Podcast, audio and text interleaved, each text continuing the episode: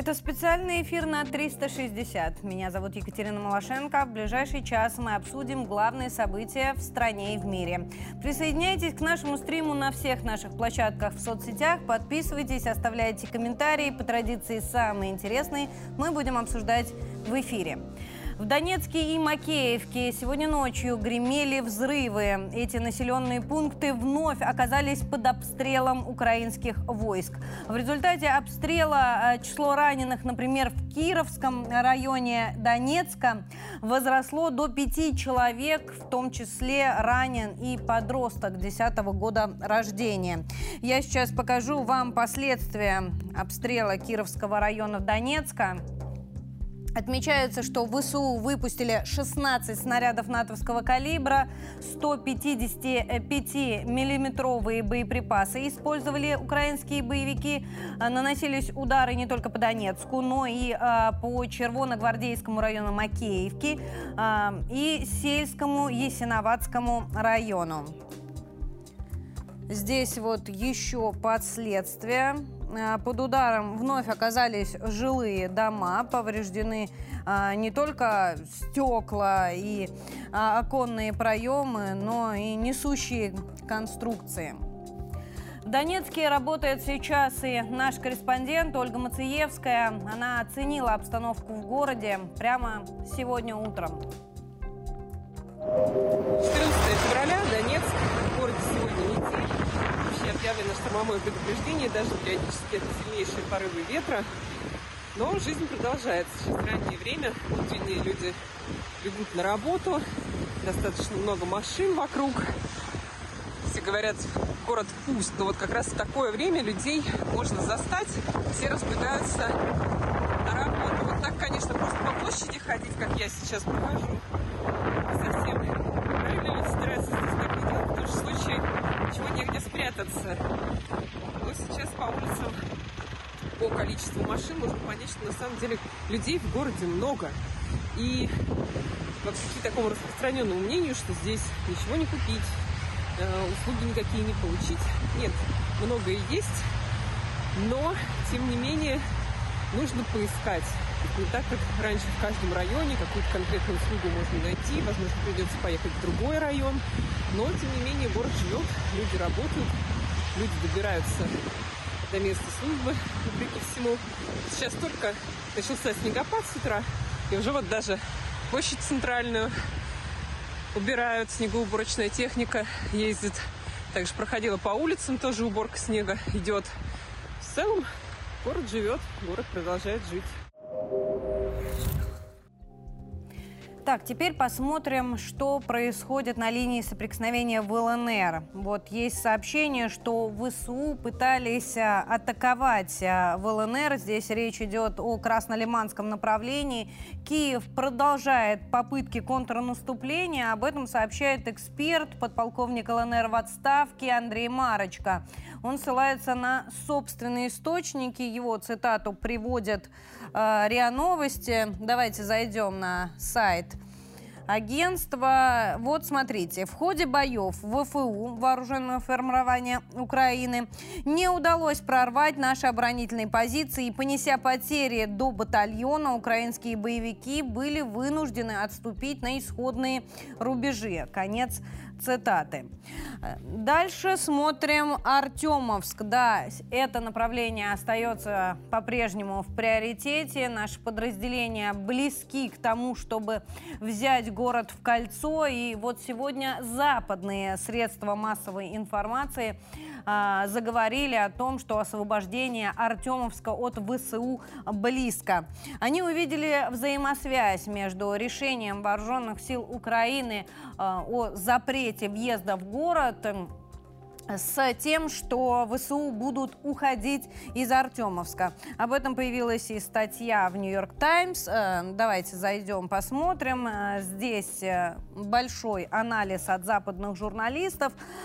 И вот приведу цитату. Решение закрыть доступ к городу указывает на то, что украинские военные не могут обеспечить безопасность даже тех районов города, которые на протяжении месяцев считались относительно относительно безопасными.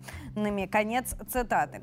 Кроме того, издание приводит и э, слова одного из боевиков э, ВСУ Сергея Череватова, который заявил, что ситуация в Артемовске остается критической, однако переломного момента еще не было. Э, хотя вот наши подразделения, в частности ЧВК «Вагнер», не согласны с такой оценкой. Они сделали вывод, что переломный момент э, в операции по освобождению Артемовска уже наступил. Они заявили, что восточная часть города полностью контролируется российскими войсками и э, не так далеко, не так много осталось времени до окружения э, города и освобождения его. Если к официальным данным обратиться, то Министерство обороны России подтвердило освобождение поселка Красная гора на севере Артемовска. Рассматриваем с вами, друзья, все то же направление. Накануне первыми об этом сообщили музыканты Вагнера. И вот подтвердило Министерство обороны. И э, на официальном уровне мы тоже можем уже говорить о том, что оперативное окружение города близко. Подробности в анализе заявлений Министерства обороны.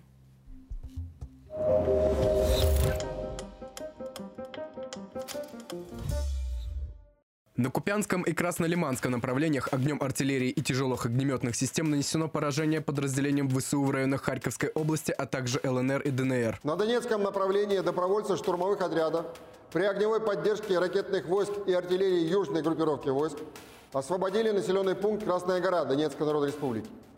Потери противника за сутки составили свыше 150 украинских военнослужащих, 4 боевые бронированные машины, 6 пикапов и 2 гаубицы Д-30 дни гарнизона Бахмута, Артемовска предрешены. То есть вот-вот а, будет полное окружение. То есть а, военные Украины обречены.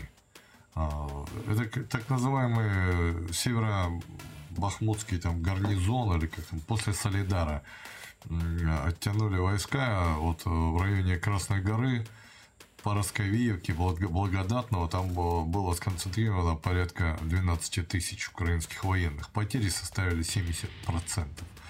Соответственно, это уже максимальное уничтожение осталось считанные дни. На Южнодонецком направлении артиллерия группировки войск «Восток» нанесено огневое поражение по скоплениям живой силы военной техники Вооруженных сил Украины в районах населенных пунктов Причистовка и Угледар Донецкой Народной Республики судя по тем воплям, которые раздаются в эфире от укронациков, а, которые уже грозятся своим а, депутатам, что мы вернемся, мы там под любыми поводами вернемся и вырежем всю украинскую раду, которая нас сюда послала и не вывела.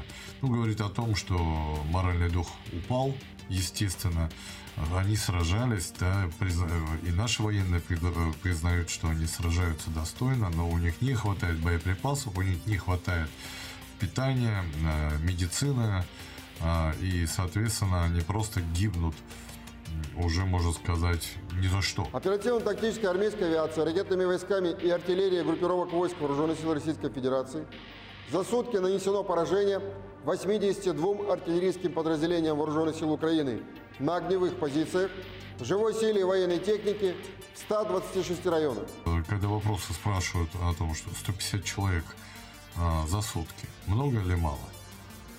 Это уже, ну как, это уже на самом деле мы видим, что в некоторых местах и больше погибает, да? А, ну, по большому счету, это уже избиение младенцев идет. А, они уже не могут а, сбить весь тот э, накал страстей, всю ту накопленную ярость российских военных, всю ту ненависть российских военных к нацистам, которые творили весь беспредел, который, о котором мы знаем в течение 8 лет и продолжили во время специальной военной операции. Средствами противовоздушной обороны за сутки сбито 6 реактивных снарядов систем залпового огня «Хаймерс», а также уничтожено 9 украинских беспилотников в районах ЛНР, Запорожской и Херсонской области.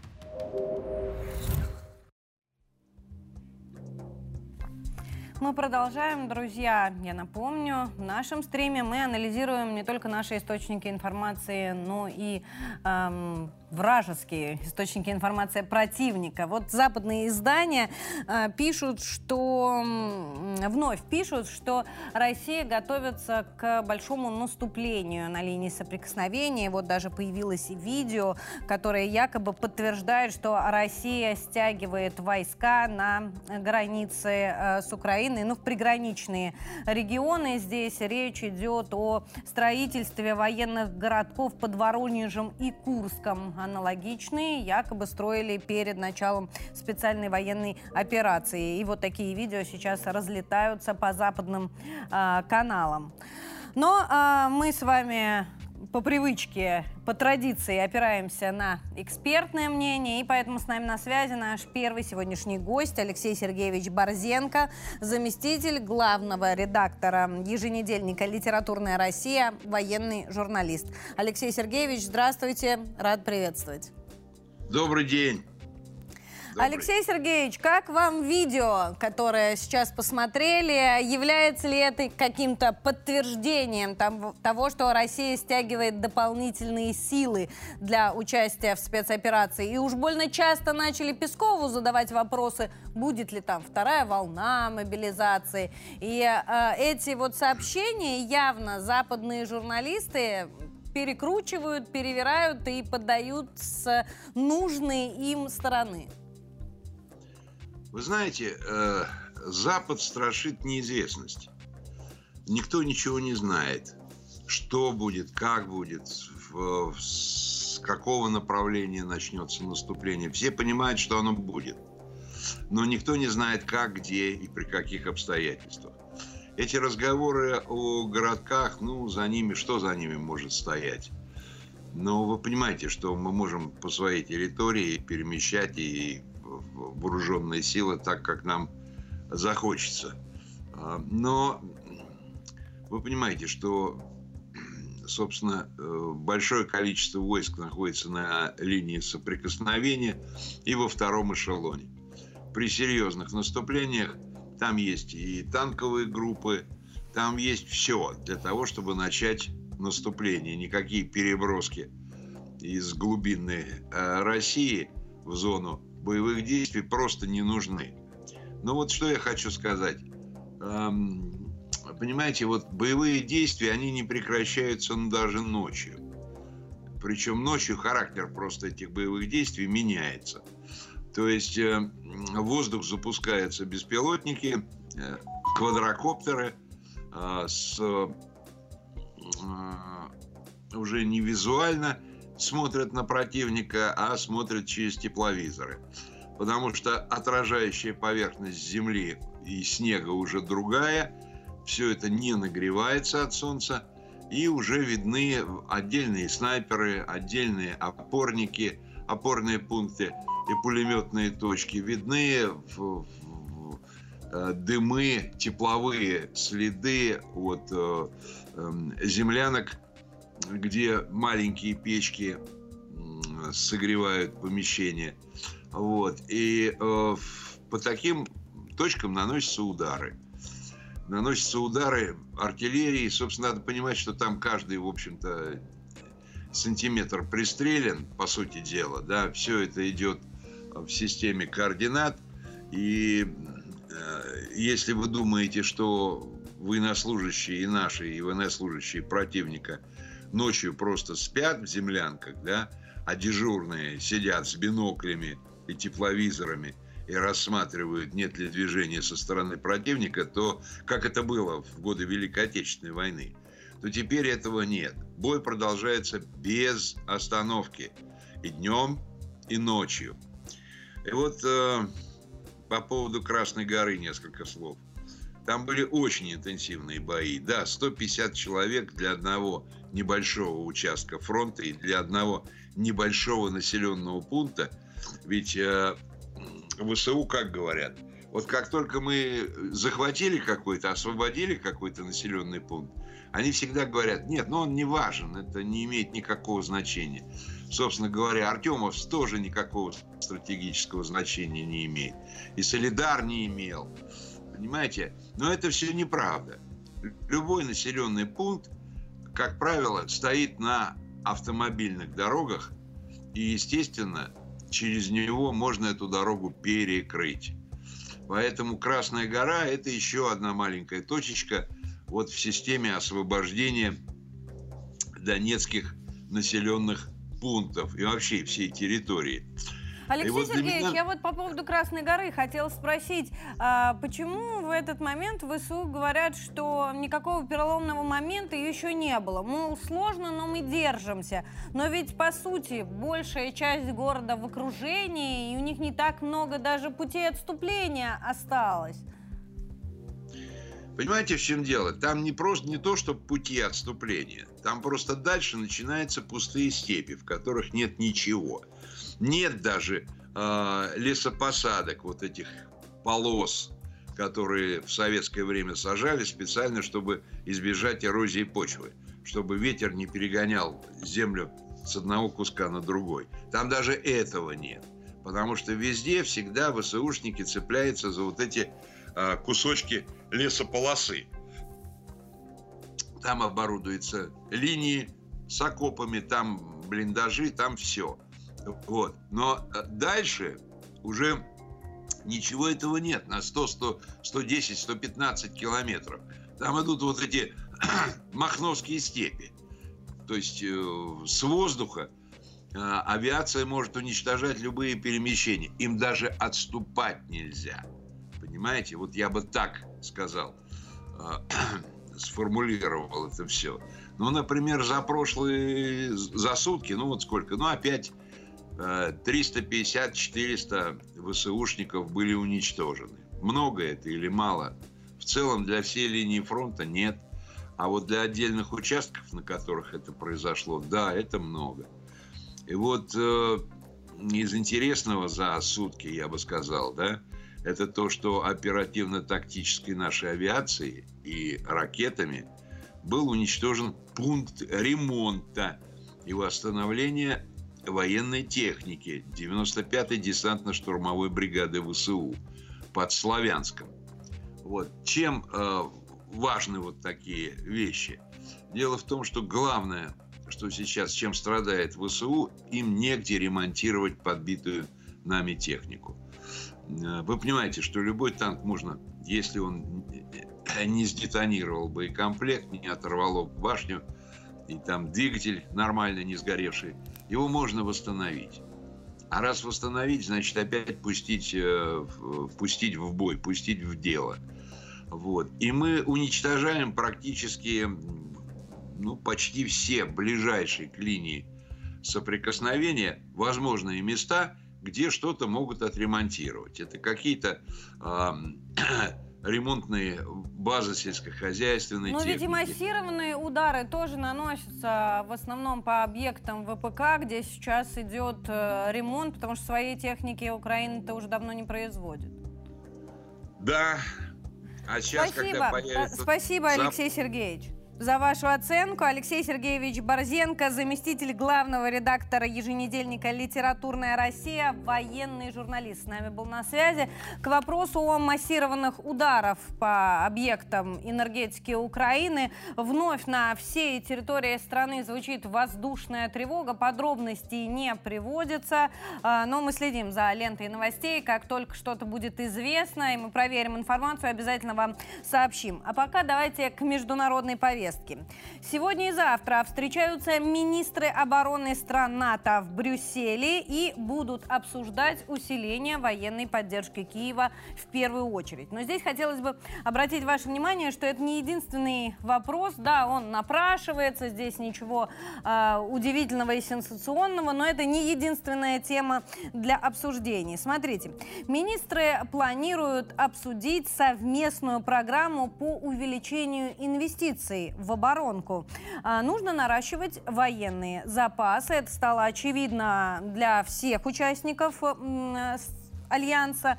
Расходуются боеприпасов значительно больше, чем э, составляют темпы производства. Э, здесь разрыв во много раз. На этом делают акцент сейчас министры обороны стран НАТО и планируют развивать свой ВПК. Кроме того, планируется принять решение по созданию виртуальной системы, э, виртуальной сети космических спутников э, для того, чтобы обмен разведданными, обмен информацией был эм, более эффективен.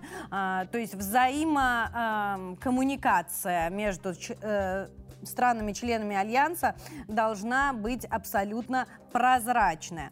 Ну и, конечно, что касается помощи Украины, э, Столтенберг э, заявил, что в первую очередь обсуждаться будут поставки э, бронетехники, а уже эм, во вторую очередь самолеты. Скорее всего, по самолетам никакого решения принято не будет. Я напомню, евро-турне Зеленского провалилось. Ни одна из европейских стран так и не взяла на себя обязательство поставить э, Украине самолеты. Но теперь Байден едет в Польшу э, буквально вот в эти дни, 20-22 февраля. Он проведет переговоры со странами Бухарестской девятки, а также с президентом Польши Анджеем Дуды и выступит с речью, где будет давить на Европу, объединить усилия. А, в первую очередь это касается поставки самолетов. Но что касается истребителей, к этому вопросу мы еще вернемся. А вот что касается бронетехники, да, на встрече министров обороны стран НАТО в Брюсселе сегодня это будет вопрос номер один. Но а, подводных камней э, в процессе реализации этого проекта, этих обещаний достаточно много. Опять же, количество танков. Одно дело поставить старую технику, и совсем другое а, выделить новую для того, чтобы э, танки ездили и стреляли, и им нужны запчасти, топливо, э, мастера по ремонту и, соответственно, место, где они будут ремонтироваться. А вот это большая проблема. Ее и планируют сегодня обсуждать э, страны НАТО. В связи с этим, э, в связи с этой вообще встречей, председательствует на которой, если что, э, Соединенные Штаты Америки, э, Э, Вашингтон-Пост заявляет об усилении давления США на Украину. Я сейчас покажу вам эту статью. Вот, смотрите, здесь сразу мы видим фото Зеленского и Байдена.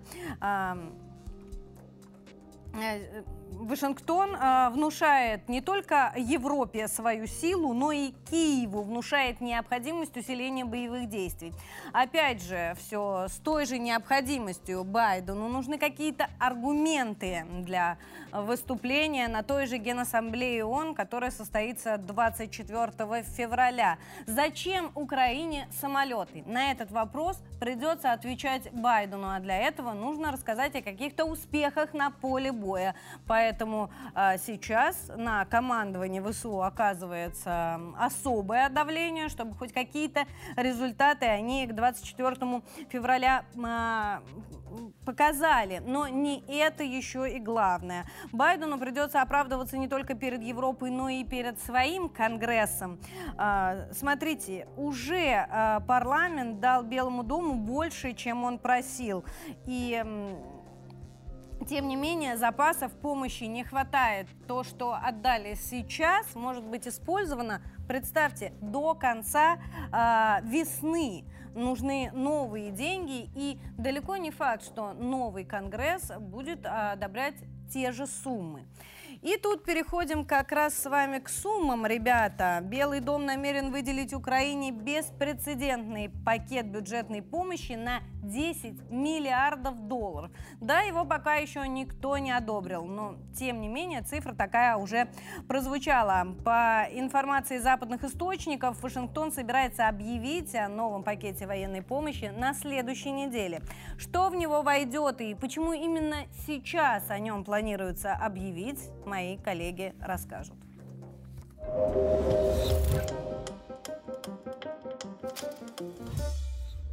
10 миллиардов долларов могут выделить США Украине. Объявить о новом пакете военной помощи Белый дом собирается на следующей неделе. По утверждению американских журналистов, примерно в это же время администрация Байдена сообщит о введении дополнительных санкций в отношении Кремля. США и союзники по НАТО поддерживают официальный Киев на фоне российской спецоперации на Украине. Стоимость программ поддержки составляет десятки миллиардов долларов. Москва со своей стороны неоднократно заявляла, что поставки вооружений только затягивают конфликт, а транспорт с оружием становится законной целью для российской армии. Ну а мы продолжаем. Друзья, к нашему эфиру присоединился мой коллега Геса Ролидзе. Очень рада тебя видеть. Да, аналогично. Всех приветствую.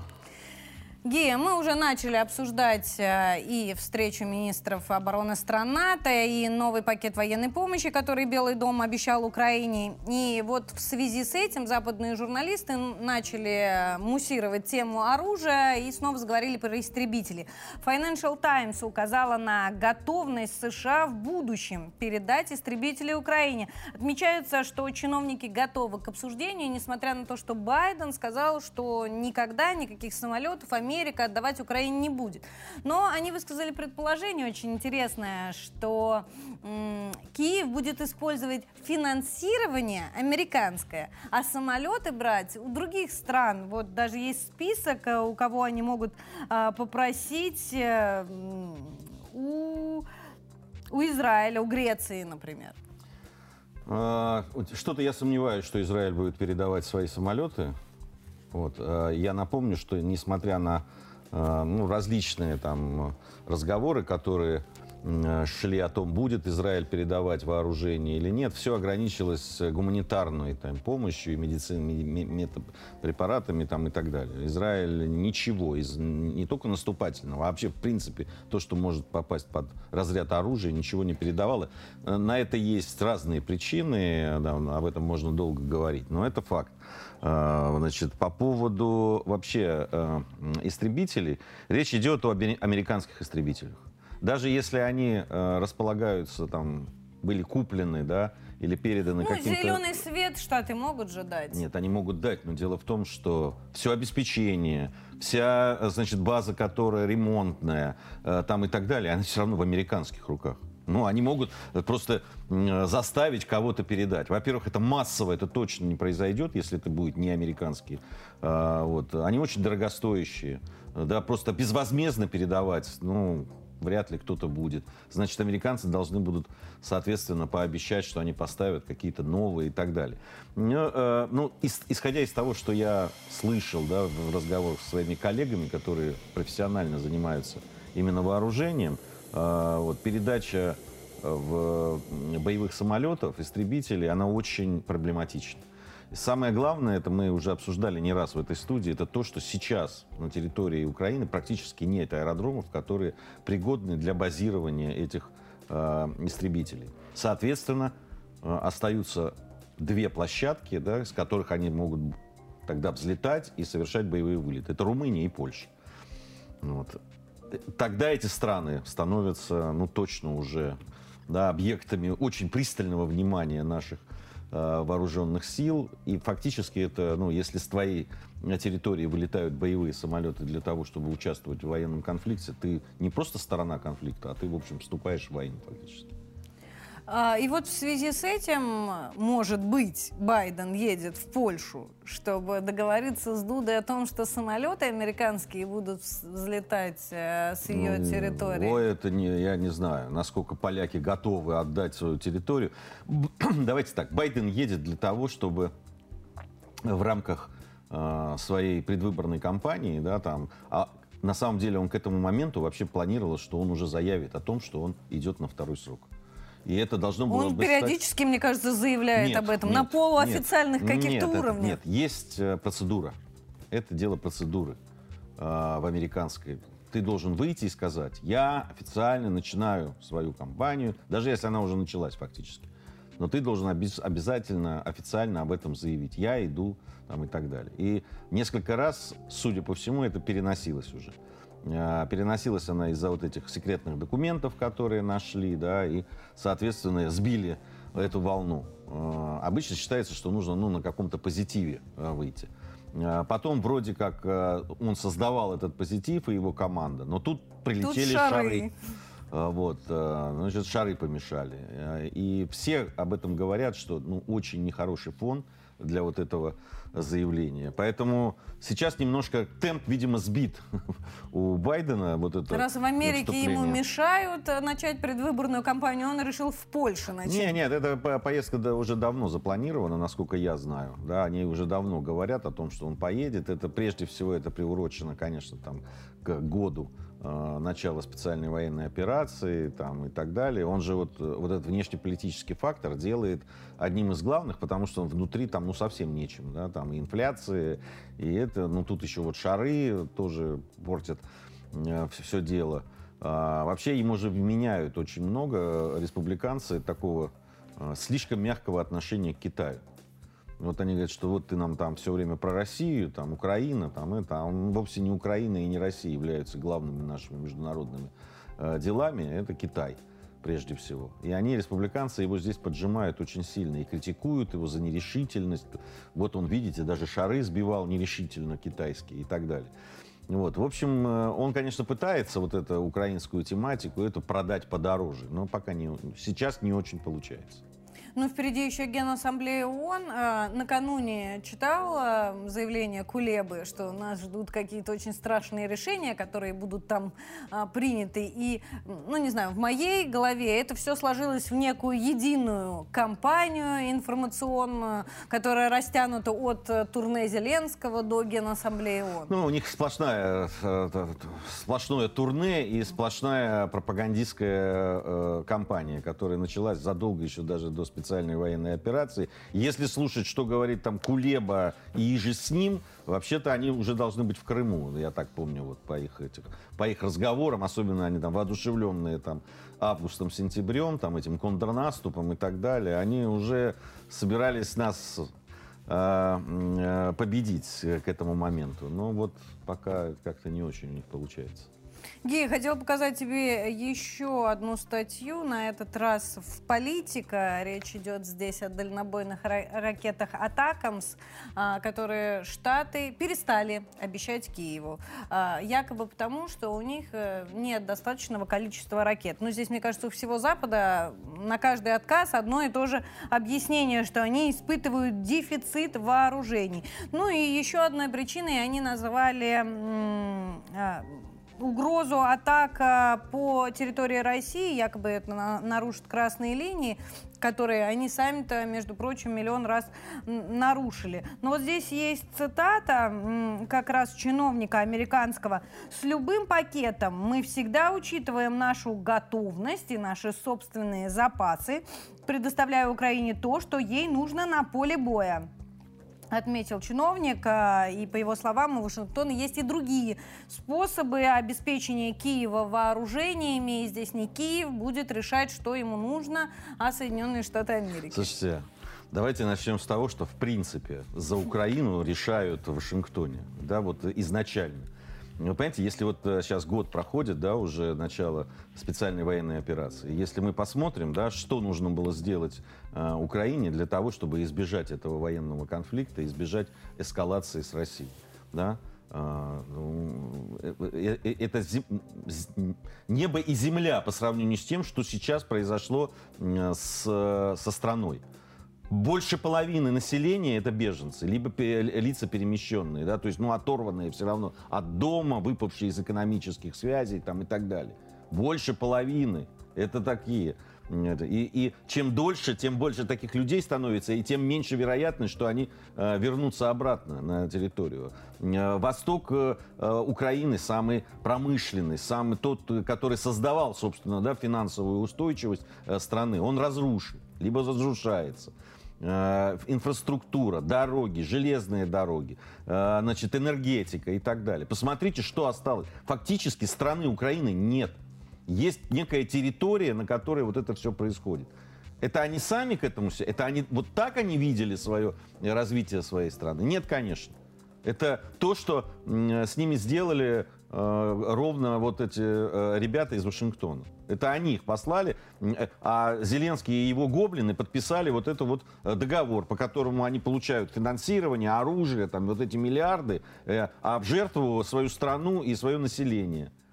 Сотни тысяч погибших, полмиллиона людей, которые, да, там, потери невозвратные. Это по американским, там, по западным оценкам. Поэтому Слушайте, все разговоры о том, что там вот они там дадут они им эти ракеты, не дадут. Да, это создаст, безусловно, очень серьезные риски для нас. А, для, прежде всего там, для городов, для мирного населения, ну, для военных наших, безусловно.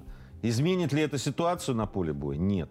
Простая она ситуация, в том числе и для нас, непростая да, то, э, наверное, мы тоже перед началом специальной военной операции рассчитывали на то, что она по-другому пойдет и не займет такого времени и не займет э, столько сил, средств и так далее. Но мы имеем то, что имеем. Мы имеем, э, что американцы и их союзники по уши просто влезли в эти дела. И сейчас э, понятно, что с одной стороны они не могут выйти э, не потеряв лица из этой ситуации, а у нас вообще другого выхода, кроме как победить, нет. Вот и все. Давай обратимся к мнению наших подписчиков. Хочу передать слово аппаратной. Андрей Бабков с нами на связи. Самое интересное он уже собрал.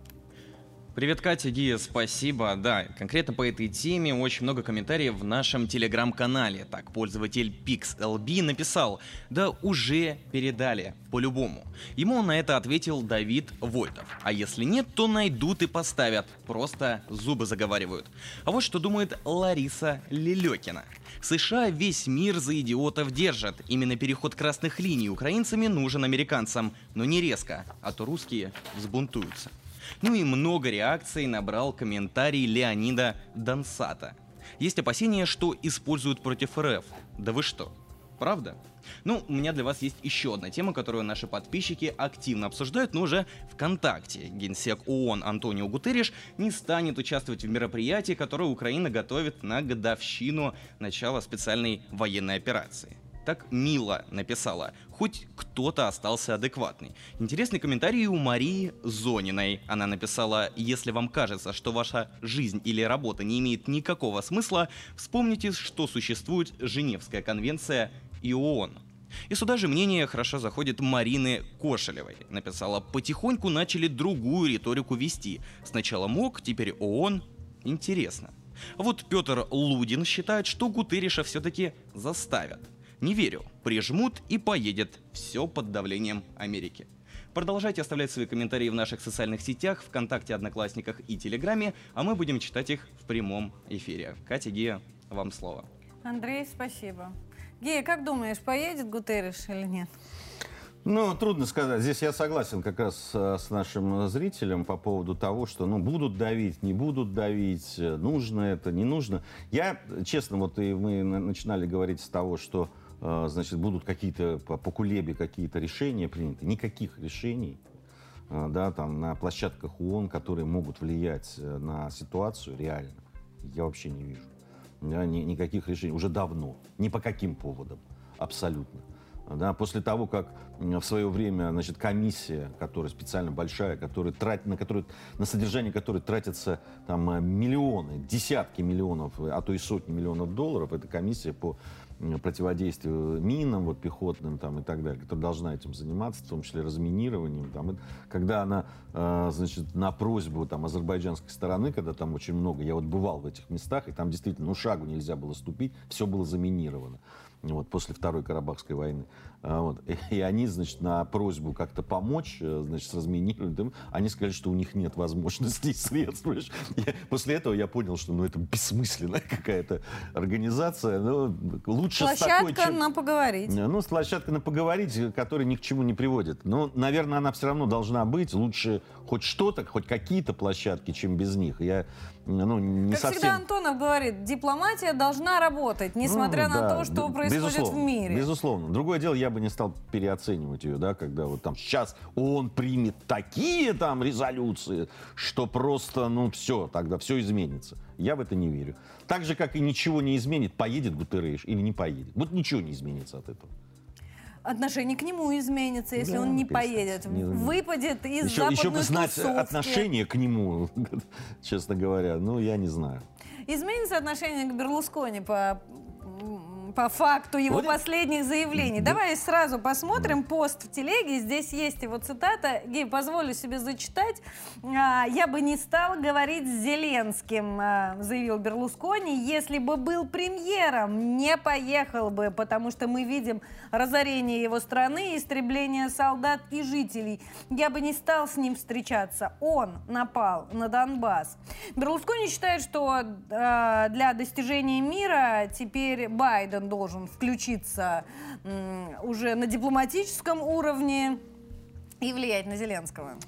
Ну, э, э, вообще это все очень любопытно, потому что Берлускони там э, годичной давности, вот примерно там в марте, в апреле, он высказывался и, значит, был так по отношению к России строг, там и говорил о том, что это недопустимо, так вот себя вести там и так далее. Теперь он как-то поменял уже. Уже Зеленский виноват и в том, что действительно не надо было атаковать, как он сказал, автономные республики Донбасса там и так далее. А Вот. На самом деле э, Берлускони, которому там далеко за 80, в общем, в политике не новичок, прямо скажем, и, конечно, флюгер. Ну, Вот он уловил там вот это веяние, которое, э, значит, э, подхватил и тут же начал его транслировать. А Вот. С одной стороны. С другой стороны, конечно, шикарный план он нарисовал выхода. Ну, просто шикарный.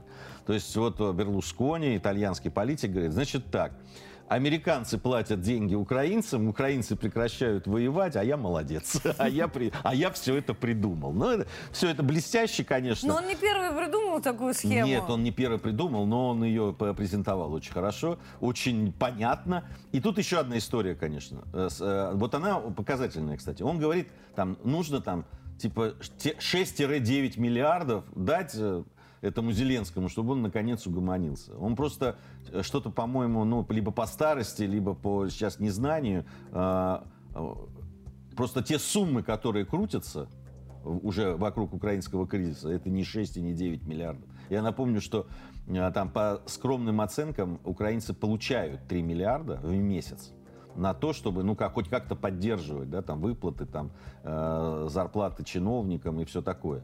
Э, хотя, три- хотя хотели бы, хотели бы получать. Да это не соцпомощь уже, это просто, они на эти деньги живут. Они, их, вот это уже такое псевдогосударство живет на эти деньги, которые им с Запада дают. Это составляет там больше 60% сейчас вообще денег, которые а, у них есть, которые тратятся на все, на войну, на социальные выплаты, на зарплаты там и так далее. Вот. э, При, при этом, что украинцы говорят, для того, чтобы функционировать, им не 3 надо, а 6. Хотя бы, говорят они, 6 миллиардов в месяц. Более 100 миллиардов за этот год были потрачены на, ну, по разным м, оценкам, э, ну, больше 100 миллиардов точно, э, были потрачены Западом на, ну, на все, на, на военную помощь, там, э, финансирование там, и так далее.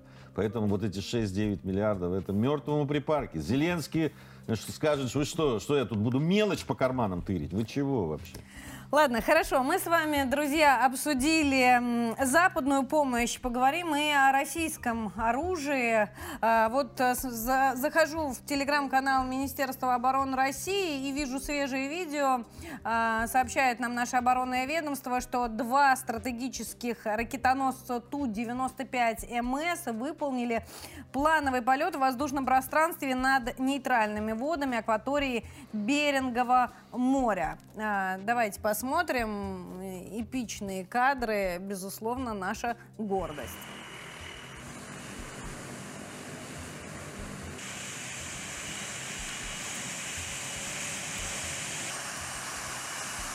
Берингово море. Почему а, вот именно там взлетают ракетоносцы, именно там плановый полет запланирован? Что мы там отрабатываем? Можно предположить, по крайней мере. Ну, я такой все-таки тот еще военный специально. Но, насколько я знаю, вообще Дальний Восток... За китайскими шарами мы Э, Да- погнались. да- Дальний Восток это всегда был местом э, дислокации нашей дальней авиации, которая, ну, никто не скрывал, это, это одна из составляющих, и очень важных составляющих нашей ядерной триады, э, вот, которая в общем, всегда держат на прицеле наших потенциальных Они из врагов. Энгельса, если я не ошибаюсь, взлетают э, Ту-95. Но они, о- их несколько, насколько я знаю. э. Не, не буду сейчас вот э, даже спорить по этому поводу или э, там говорить, но э, насколько я знаю, несколько баз, э, причем, ну, понятно, что есть и секретные, я так догадываюсь. А, вот. э, Но основной э, маршрут, я имею в виду, это, конечно, Дальний Восток, это э, Тихий океан, вот. Это, кстати, север, да, вот север Ледовитый океан. Ну, то есть те те пространства, которые напрямую, э, в общем, угрожают Соединенным Штатам Америки. Вот. Никто не скрывает этого, что да, именно для этого есть э, эта дальняя наша авиация, и которая все время модернизируется и так далее. Я говорю, это очень важная составляющая нашей ядерной триады. Ну, давайте с небес на землю поговорим еще и о бронетехнике. Наш с тобой коллега Антон Шестаков а, разобрался, чем, а, в чем хороши наши танки. Т-80 БМВ. А, Гия, тебе хочу сказать спасибо большое за участие и за твои оценки. Спасибо. А пока смотрим сюжет. Летающие или реактивные танки Т-80 БВМ появились в зоне СВО. Называют их так не случайно, а за уникальную возможность совершать невероятные прыжки с трамплина, а также за способность к молниеносным броскам благодаря мощным газотурбинным двигателям. Вот, посмотрите, как танк с легкостью обгоняет автомобиль.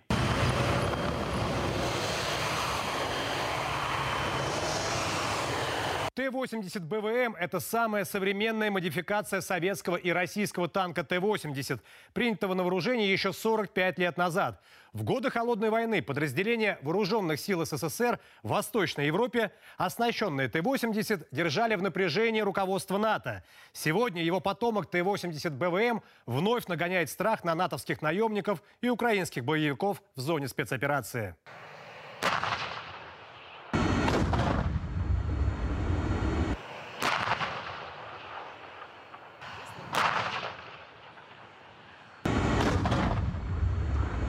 Боях у Кременной наши танковые экипажи Т-80 БВМ продолжают уничтожать врага на Лиманском направлении фронта. На новейших танках установлены тепловизор, позволяющий эффективно сражаться с противником ночью, а также множество камер и датчиков специального программного обеспечения, расширяющих контроль экипажа за боевой обстановкой. Первый танк выезжает, ему ведут, э, дают корректировку с воздуха вот, по разрывам. То есть он отрабатывает, затем откатывается, выезжает другой танк. Большой плюс, то, что в нем установлен тепловизор. Вот, ночью очень хорошо все видно. То есть э, теплые объекты, они все отображаются на тепловизоре. Вот. Там, где противник не ожидает нас увидеть, то есть мы их видим. Кроме того, современные системы управления огнем, благодаря установленному компьютеру, значительно упрощают работу операторам-наводчикам и командирам.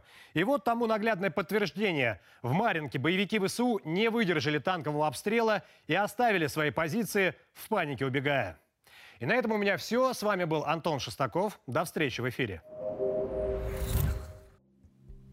А вот в Европарламенте усомнились, э, что у них есть достаточное количество танков для Украины. Обещали, обещали, а вот выполнять обещания, судя по всему, не очень-то и собираются.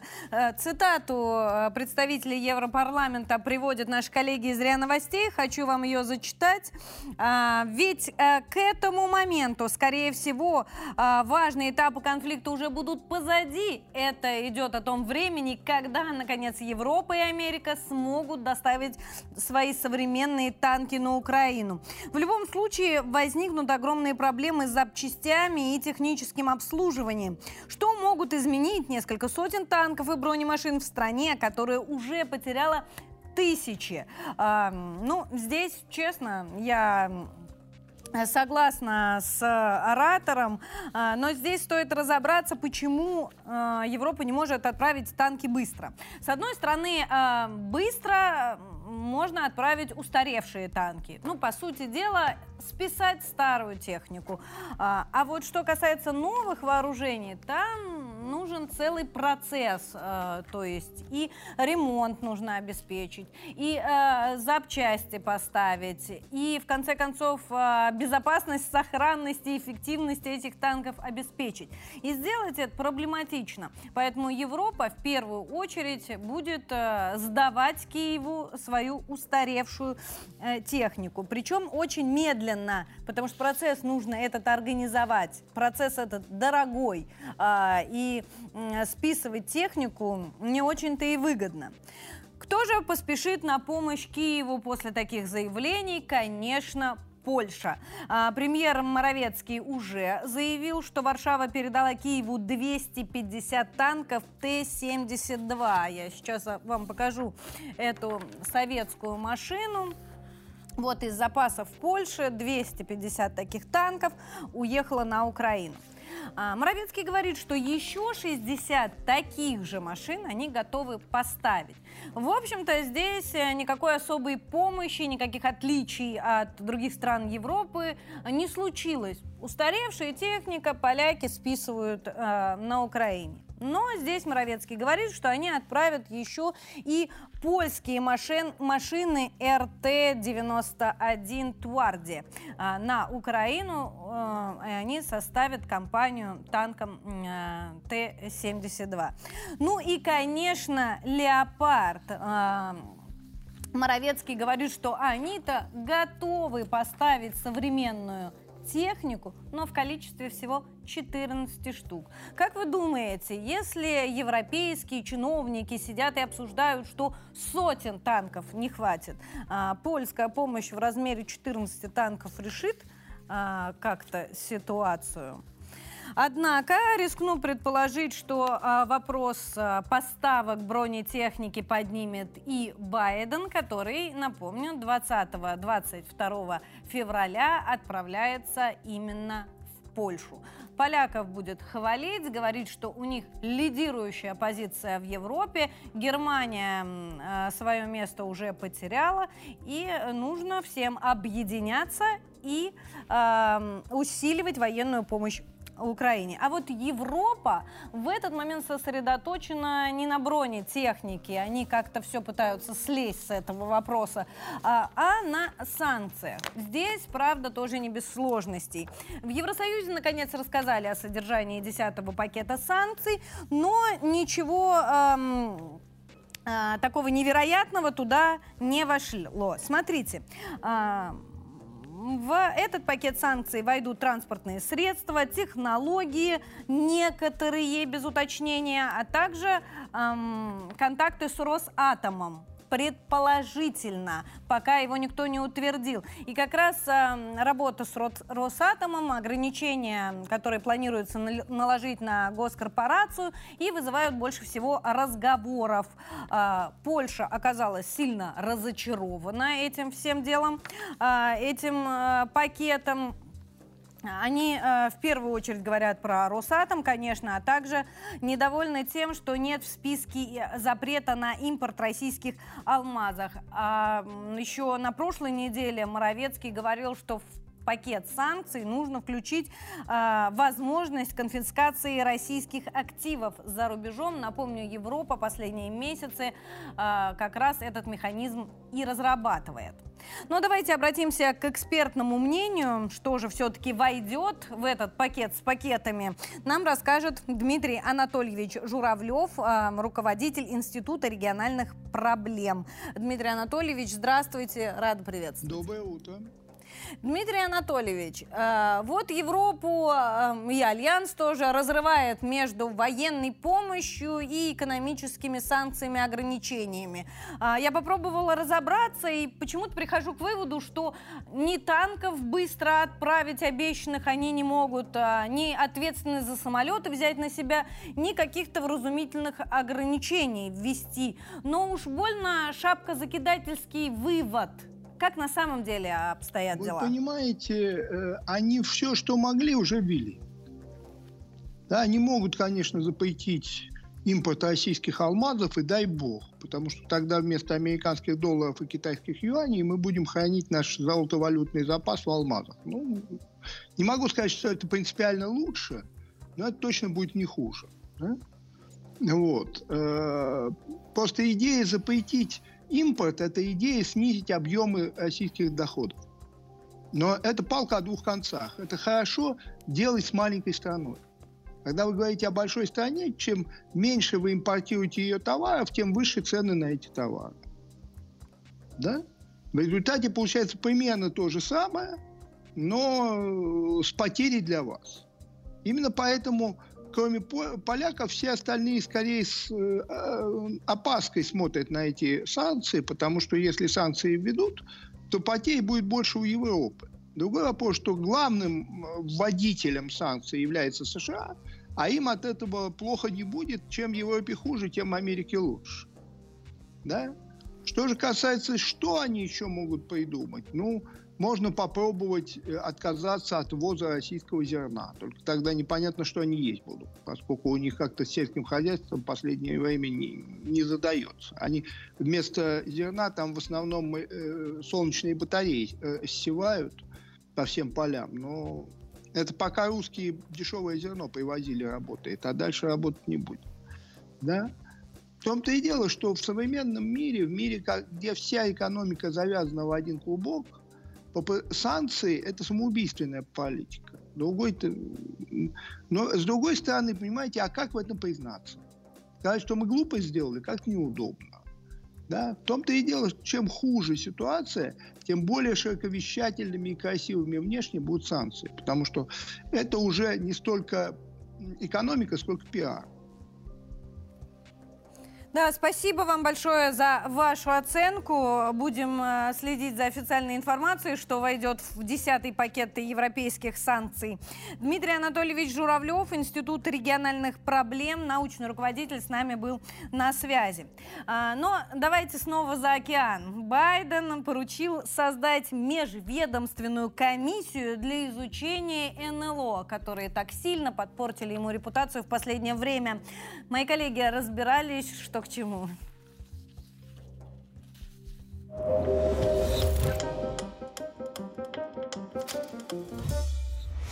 Сформировать межведомственную группу для изучения обстоятельств появления неопознанных объектов в американском воздушном пространстве распорядился президент США Джо Байден. Такое решение было принято после того, как аппараты сбили. По словам координатора по стратегическим коммуникациям Совете нацбезопасности Белого дома Джона Кирби, в группу войдут все члены правительства. Комиссия будет контактировать с частными компаниями, которые производят метеорологические зонды и другие аппараты, подобные сбитым объектам. Администрация намерена ужесточить мониторинг воздушного пространства, вести консультации с союзниками и партнерами. Власти США до сих пор не знают, кому принадлежат три объекта, которые были сбиты американскими вооруженными силами. Ну а мы продолжаем, друзья. Сейчас время для ваших комментариев. Я передаю слово аппаратный. Андрей Бабков, наш редактор, на, связи с нами. Спасибо, Катя. Ну, вернемся к шарам, а точнее, которые сбили США, а точнее, к НЛО, как заявил Байден. Наши подписчики продолжают комментировать эту тему активно в Телеграме. Гавр Шаротанов написал, Америка с шарами воюет, приплыли. А вот пользователь Лара такого мнения. Америка специально отвлекает внимание общественности, чтобы меньше вспоминали Северный поток. Ну, кстати, что-то, наверное, в этом есть. Забавно написал Андрей Герцог. На мусорный пакет похож. В воздушном потоке так его и колбасит. Ну, молодцы, засекли и сбили. Ну и не могу я не прочитать комментарии пользователя с ником Кабальт. Он написал, наверняка это они сами что-то запускают. Для чего? Было же сказано, что после пандемического бума будет инопланетный. Продолжайте оставлять свои комментарии касательно НЛО и других инфоповодов. У нас есть еще одно событие сегодня, 14 февраля, День всех влюбленных, чем мы вас и поздравляем. Но даже если у вас нет второй половинки, у вас всегда есть 360 и Екатерина Малашенко, и мы вас очень любим. Да, хотя бы через экран, но мы шлем вам а, лучи добра. В любом случае, наш это или не наш праздник, а, сейчас почему-то все кинулись а, это обсуждать, а, не так важно. Это же праздник, а значит, повод улыбнуться друг другу, повод сказать друг другу хорошие, добрые слова, похлопать по плечу. Для меня, например, День Святого Валентина никогда не был э, каким-то праздником влюбленных. У меня, например, у пап сегодня день рождения. Хочу его поздравить в конце нашего эфира. Папочка, пожелать тебе здоровья, счастья, любви, успехов. Э, знаешь, что мы тебя все очень любим. Ну, а остальных наших зрителей с Днем Святого Валентина. Будьте здоровы.